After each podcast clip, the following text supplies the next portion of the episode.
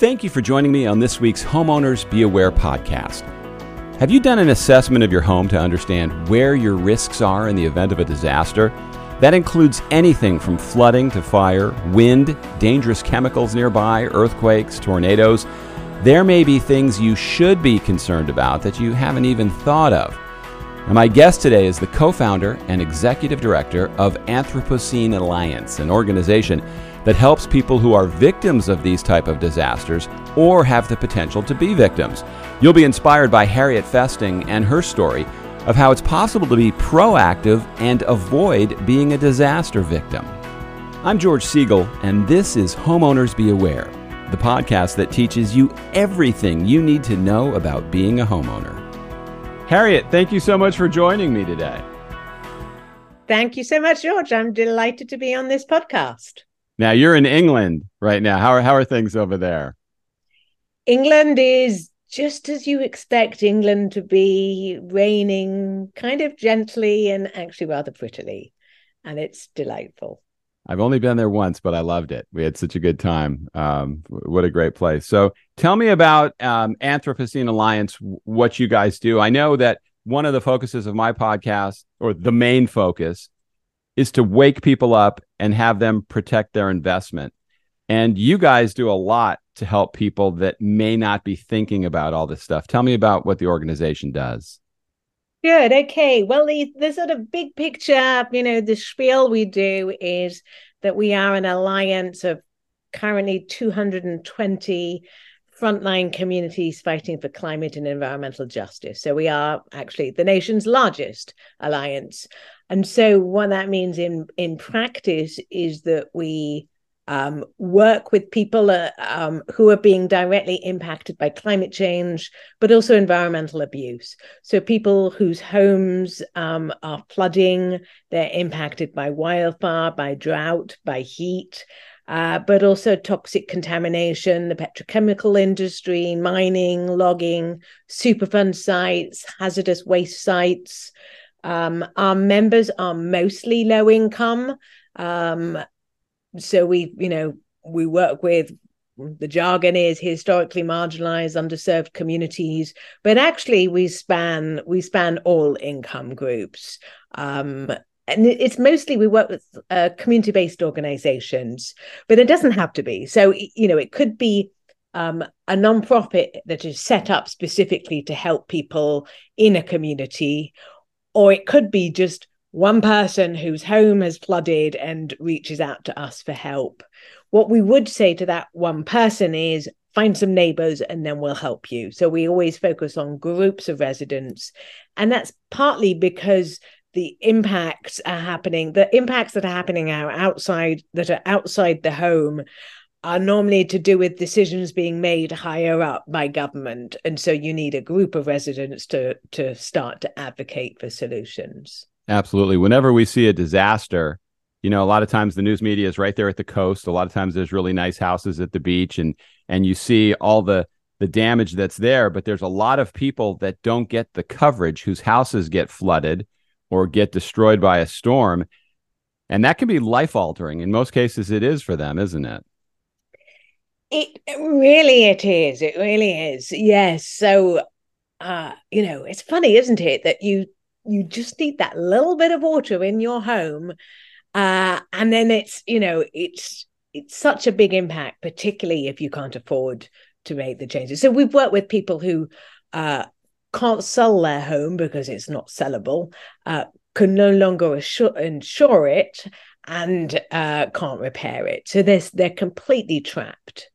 Now, what do you find with the people that end up being victims? Is it an example of they didn't have the money to have insurance or to fix up their home? Or because I don't know that it's a, a, a money problem in a lot of people's cases. Most of us just don't think bad stuff's going to happen to us. Certainly, if you can't afford insurance, that's awful and, and you have a real problem. But do you think people just don't think disaster is going to find them? I think there's a mixture of people don't think disasters are going to find them. But I would say, honestly, there's a, a a large attempt to make sure that people don't find out about disasters. You know, there's a, a so I know you had Rob Moore of NRDC, uh, earlier on, and he probably spoke about flood disclosures. You know, there's a big effort to make sure that homeowners don't see their risks, um, and and so that's one thing. The other thing is, so many of the residents we work with aren't in a flood zone, so they would be deemed not to be at risk. And then, of course, there's things like heat and wildfire, you know, however much research you do. I mean, particularly he. I mean, honestly, right now you could say that everybody is impacted by by climate change. It's just the the degrees to which they're impacted. You know, what's interesting is with uh, flood insurance, for example, if you're not in a flood zone, what we've had experts on that have talked about the victims of Hurricane Harvey in Houston could have purchased flood, flood insurance for $300, three to $400 and that would have helped them get their life back together after the storm. You think it's important for people to know that flood insurance isn't expensive if you don't live in a flood zone. Right, absolutely. Yes, we have flood insurance on our home. We don't live in a flood zone and we don't think it's likely to flood, but you know, it's not a lot of money um, and it's worth doing. But you know, most of the folks we work with, flood insurance isn't well, so most of the folks we work with are in high risk areas. Unsurprisingly, they're coming to us because they're being directly impacted. And flood insurance is just something that, you know, is completely unaffordable to them. So they're really, you know, just just trying to survive every day. And they might have their home because it's been passed down but from generation to generation. We also work a lot with people. So for example, you know, in major cities like Chicago, where I used to live, um, uh, a lot of the flooding that's occurring is basement flooding, and that's not actually covered by the National Flood Insurance Program. So you could get a private, you know, a sewer backup uh, with a, you know, a, a private insurance company. But most people, you know, they just don't know that. They don't know that that's something that they would might need to do. Do you think fortifying homes is also an answer in our in my documentary film, The Last House Standing? Habitat for Humanity builds houses that tend to survive these disasters really well because of the detail that goes into building them. So it's not an example of, well, if you don't have a multi million dollar home, you can't survive. Probably more needs to be done to have people understand the risk to their house and the improvements that need to be made. Yes. Um, I, you could most certainly fortify your home. Um, so the other thing that's that we're working and we're seeing a lot uh, that's happening is that a resident um, is fairly safe in their home. They're not in the floodplain. They might be in a you know coastal coastal area or an area where there's increasing heavy rains, but but they've not witnessed flooding, and that then a development occurs adjacent to them that that basically in an area that might have been in a you know a flood prone area and then suddenly they become like the fish bowl for all the rain that would have previously gone on that property. So I, I guess i keep going back to so while there are a lot of decisions that homeowners can make um, and fortifying their homes is, is one of them I would also encourage them to look at the decisions being made in their community and make sure that those are robust decisions, particularly around development.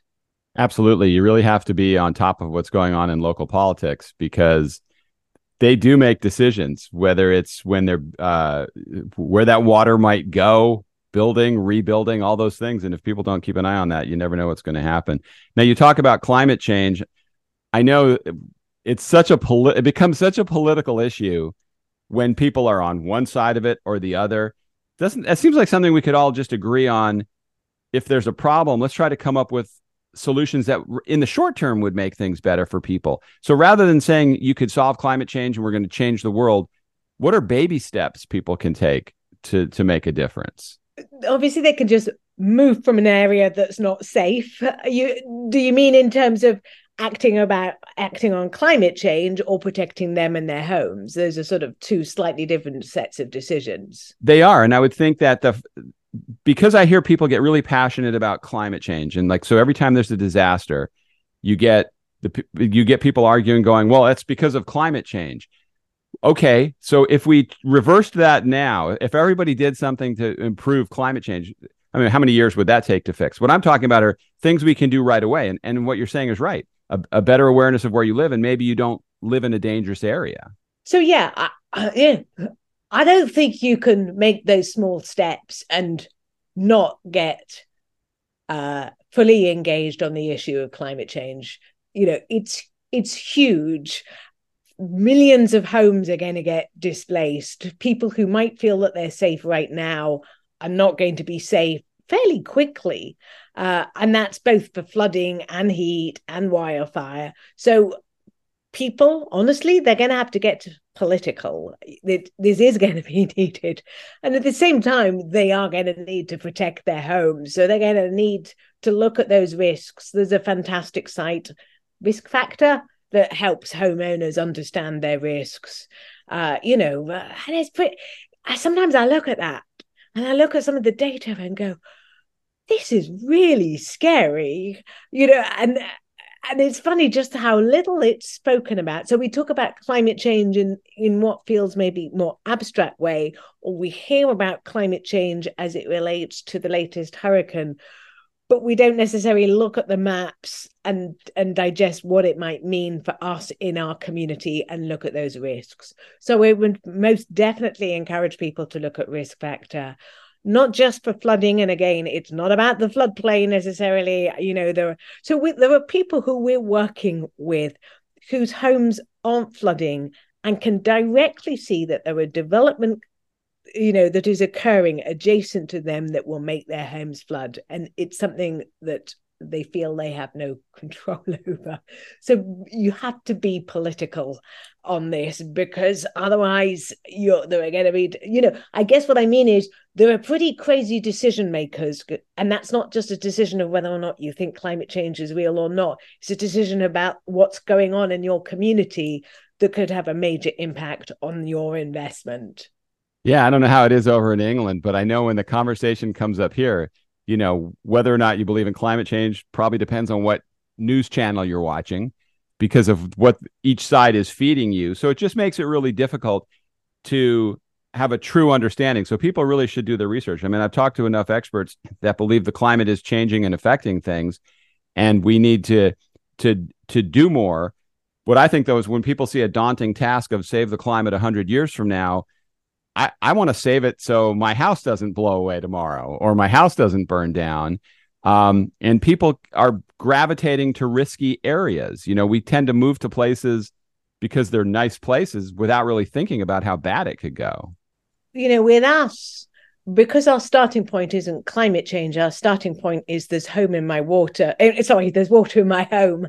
Mm-hmm. Uh, what can I do about it? The controversy, we don't spend the time talking about climate change and whether or not it's real or, or not. We talk about what needs to happen to address it, both within the community and more widely. So, you know, there have been, there's research that shows there's more homes being built in the floodplain than outside the floodplain.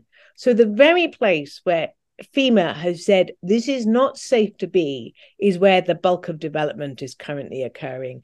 And it goes, sorry, I've said this a few times, but just just as a reminder, that doesn't just impact those new homes that are built on the floodplain, that impacts those homes that aren't in the floodplain, but suddenly that flood water is going to be displaced onto your home.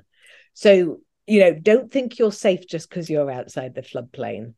Absolutely. Now we had um, in my film we had Henk Ovink on, who is uh, from the Netherlands, and he was telling us how, and he and he told this story on 60 Minutes. The government will move people if they're in the wrong place. Now, not just physically move them, but they give them incentives to to, to relocate because of the dangers where they are. And in this country, we're seeing insurance is becoming unaffordable. A lot of people can't get homeowners insurance. So do you think the market will kind of dictate where people can even afford to live anymore? And this is this is not just wealthy people. I know people that that are just struggling to to pay for a small house insurance that's now gone up to 10, 15, 20,000 dollars a year. Right. So I uh, I think the market will di- yeah, will dictate where poor people live. Uh, right now the FEMA um so in order in order for for a resident to get insurance, their community needs to be signed up for the FEMA's National Flood Insurance Program, and that the and that program kind of regulates what how development could occur within a community. and I've spoken to many state floodplain managers, and, and it's their job to make sure that communities adhere to those standards. And they basically say that they're like, that those set of standards are essentially incentives to do exactly the wrong thing. They are so weak that you know they're encouraging bad development. Um, so as long as those regulations are so poor, I don't think the signals, the market signals, will work the way they need to.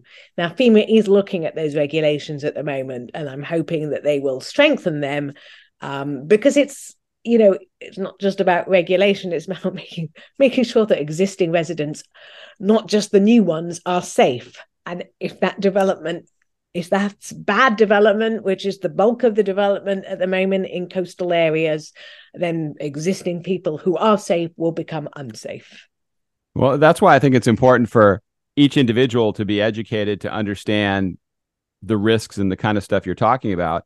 Because if we're waiting for government, especially in this country, to do it, they're going to fight over it because one side's going to say, Well, I, I, don't want the government telling me what I can do. And the other side's going to say, Well, we need to tell you what to do because you're not capable of doing it yourself. And then nothing gets done and people just continue to get victimized. So if we're educated i think we have to stop rewarding bad construction. We have to stop rewarding uh, buying a house in a dangerous area and accepting somebody else's risk. I mean if we wake up can't we make a difference from the bottom up Absolutely. So, um, you know, let me tell you about one of the first communities. So, we launched in 2017, um, and one of the first groups that we started working with was led by a woman called Susan Liley. And she set up the Citizens Committee for Flood Relief in DeSoto, Missouri. Um, her home actually has never flooded, and she's slightly outside the town of DeSoto, but the town itself um, has flooded badly. And in fact, there are hundreds of homes at risk, and three people have died as a result of the flooding. The the town city city's response to that was let's just pretend it didn't happen. You know let's just let's just carry on as we're doing. And susan like many i would say you know most of our members are women and they're just they're you know incredibly persistent women in Susan's case, she just couldn't bear to see people suffering the way they were, you know, repeatedly having to evacuate from their homes and, you know, and some people drowning as a result. And so she just set up this group um, and started to push the city to, to do some action. And I think at that stage, she didn't have quite the knowledge that she, she you know, the knowledge that we had in order to then know what to do next. And so we were then able to connect her to a group of partners. So, for example, many cities don't know that the Army Corps of Engineers has a fantastic program called Silver Jackets, and they will provide pro bono technical assistance to communities to help them understand the flooding, which residents are impacted, and the kind of solutions that were needed. So we got them started and they identified. So I guess one of the things that was kind of scary was that Susan knew the situation was bad, but she didn't realize just how bad it was until the Army Corps of Engineers did some new flood maps and showed that most of the main street was in the floodplain and that a lot of a lot of residents were in severe risk. And then we've been working with her ever since. We've got her connected up to another organization called the Thriving Earth Exchange, who will provide pro bono scientists to work with community leaders to help them understand the situation. We got in um, some planning experts to do some plans around what could be done to, to reduce the flooding we got in a, an organization called Buy In Community Planning, and they did a survey of residents to better understand which residents were so badly impacted they just wanted to have their homes bought out. And we now have funding proposals in to get some of those homes bought out. And I expect to be putting in some funding proposals uh, later this year and early next year to get in some of those nature based solutions that could reduce the flood risks in the city. But really, this started with one determined woman. Uh, and and now, so originally, you know, the mayor was just kind of, can you go away, please? And now she's got a, everybody supportive of her work. It's fantastic. And we have so many stories like that. That is awesome because nothing would have happened. And she's probably saving a lot of people because I don't know that people truly understand. You mentioned this towards the beginning of the the podcast, if you just get a couple inches of water in your house, how many things are ruined, how it wicks up into the walls, the mold, the floors, the furniture. You you could be completely devastated by that. So if there are things you can do to make sure it never happens, you want to do that. Right, right, right. And and so the problem is, you know, so let me give you another example. Jackie Jones of Reidsville, Georgia. Um, she she was just at that stage where the the floodwaters were lapping at the window at the windowsill. So the water hasn't yet entered the home, but she knows she's at severe risk. But what can you there's not a lot you can do as a resident when the floodwaters are coming down the hill. Basically, she she's in the bowl and she's in the receiving end of the community's floodwaters. And that's because they have a bad drainage system. But as a homeowner, there's nothing she can actually do on her property. And in fact, one of the first things we did uh, when we started helping her was to get an engineering firm to go to her home and some of the other residents who were flooding and just say, is there anything that could be done within the property, property to actually reduce the flood risks? And the solution, you know, the answer was no, this is a community wide problem. So we then helped Jackie Jones set up a group. I mean, again, you know, one woman went door to door, putting in flyers, you know, organized workshops, hosted the engineering firm, and then we helped her write a funding proposal to the National Fish and Wildlife Foundation. They have a National Coastal Resilience Fund and we were successful with that. So now we have the same engineering firm looking at the set of solutions that would be needed community wide. And we also have the Army Corps of Engineers Silver Jackets program working with that engineering firm as well. So we've got, you know, we're able to get this suite of solutions. Most residents just wouldn't know how to navigate that. You know, you need an organization like ours who understand, and most cities honestly wouldn't know. They just, you know, they're, they're not trained in, in hydrology. Uh, so it, it needs organizations like ours to kind of bring in and help communities navigate those, you know, the potential solutions and the kind of providers that might help them. Well, that, that's another great story. And, and, you know, I, I talk all the time about how, you know, you should try to get them to disclose to you what the history is of your property. But the kind of stuff you're talking about is history is changing as you own that property. So when you bought it, there might not have been a problem, but 20 years later with development around you, all of a sudden you might be in a high risk flood area. Exactly, exactly. Yes, yes, yes, yes. So you really have to stay on touch of what's on top of what's going on um, around where you live just as well. So, how can people get in touch with you and get involved with your organization? So, um, they can Google um, Anthropocene Alliance or, you know, it's anthropocenealliance.org. Um, and there's a contact us page and they can just fill that in and, um, you know, we'll set up a meeting with them to understand the issues they're facing and then uh, take it from there. Membership's entirely free. And so our job, you know, maybe I didn't actually say what it is we do. So we basically do three things. We help get free technical assistance to members, and that's across the suite of climate and environmental impacts. So, you know, we haven't spoken about, you know, we work with many residents who are being poisoned out of their homes because of some industry that isn't being properly regulated. So we work a lot on those issues, or or, or logging, mining, superfund sites, etc., as well as heat and drought um, and wildfires. So any of those issues, if people are being impacted, as long as they're willing to work on behalf of their wider community, not just themselves, then we would be delighted to work with them um, and so technical assistance will help get them. That includes scientific planning, legal. We have a, a, set of partner organizations we work with to get that suite of support. We also help them with communications and media support. Um, we help get them money. Um, so we actually write, we'll, we'll do a couple of things. Either we'll write grants on behalf of our members um, and then distribute that money. And so I mentioned previously the National Fish and Wildlife Foundation. Sometimes we submit the grant on behalf of multiple members and then we give them small grants to do work. Uh, we also help our members write grants themselves. Um, and and then we support them with advocacy. So we just help tell them some of the strategies that they might need in order to build influence in their communities. And we hmm. work with groups that are, you know, in major cities, in remote rural communities, in the Pacific Islands, in New York, you know, we're keen to work with anyone and everyone. And every year there's no shortage of disasters that probably make your work even more important. They just keep popping up, don't they?